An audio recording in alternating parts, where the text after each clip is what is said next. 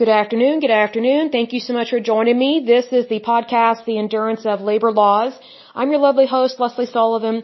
Today is episode two twenty-nine, and we are going to take a look at the Marshal of the United States Supreme Court. So this is the person that is very much in charge of the Supreme Court uh, police, which we discussed the other day. And this person is appointed to their office, so they are not elected, and it's not a normal a type of job. It's not like when, you know, you apply for like your local police force or something. This is very much an appointed position. And so, um, there is decorum that goes into that because this is kind of a, a, a status job, I would say. But to dive into this just a little bit, um, this person is chief of police in terms of the arena basically that they are in charge of, especially their employees. Um, they report to the Supreme Court of the United States. So this is Um, a little more serious than just like a regular security guard because there is decorum and there is legality associated with this position. Um, they're obviously where they work is the Supreme Court building in Washington, D C, and they are appointed by the Supreme Court. And this position was created in eighteen sixty-seven. A little bit of history, a little bit more about this. The Marshal of the United States Supreme Court heads the United States Supreme Court Police, a security police service answerable to the court itself rather than to the President or Attorney General. They handle security for the Supreme Court building and for the justices personally, so it is very much an important position. Um, some of the responsibilities that they have and kind of the legality behind their job is as follows.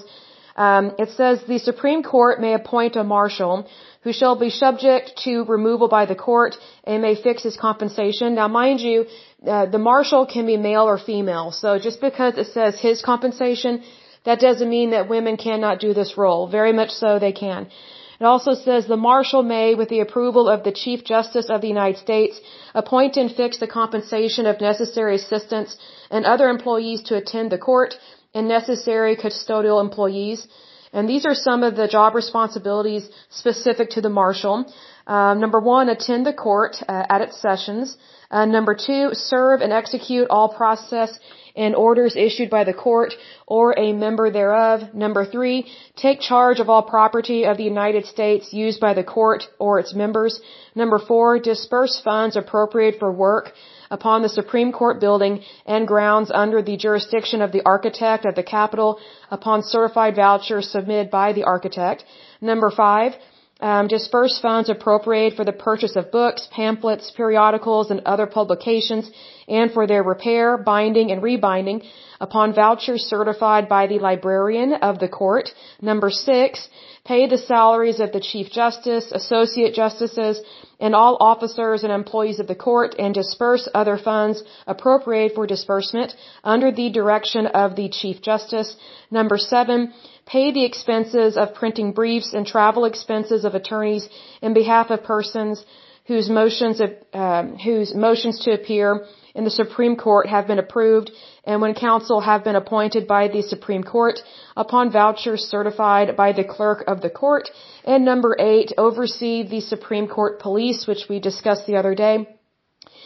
Now, in regards to some of the things that they have to carry out, um, their duties uh, fall in line with Code forty. It's Code forty U S C sixty-one twenty-one, and this authorizes the marshal to police the Supreme Court building and protect the justices, employees of the court, and visitors to the court.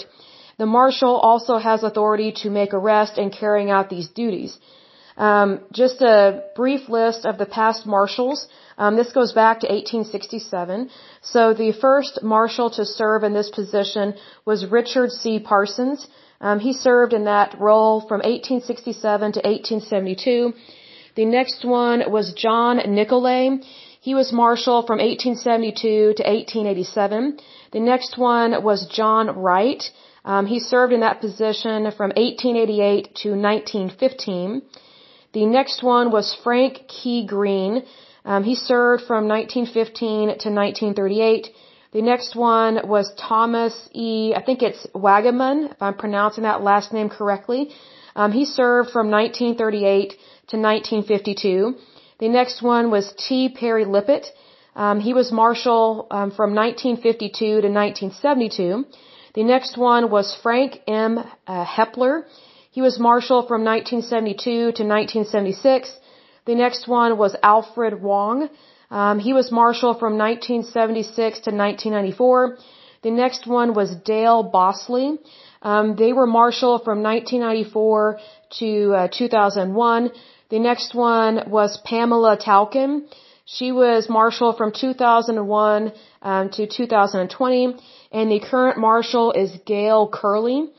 And so it's very interesting here that now we're starting to see women be more involved in the court system in this manner, so that's really good to see that. So that's all for this lovely podcast. This one was short and sweet and to the point.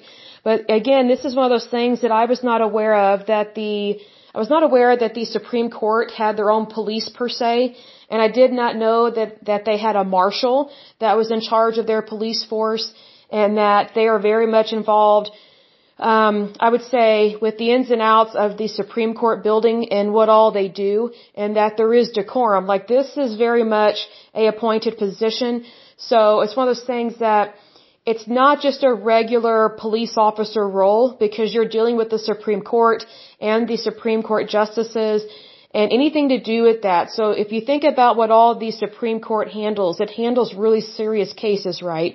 So basically, when a court case makes it all the way to the Supreme Court, that means that someone is really fighting hard for something, right? Like, they're really intent on it, and they're like, hey, I, I did not get justice at the lower courts, so I'm moving this up to the Supreme Court. So needless to say, anything to do with the Supreme Court and those roles and those jobs, they're, they're pretty important and they're pretty serious because of the nature of the work. Um, but I will go ahead and end this podcast.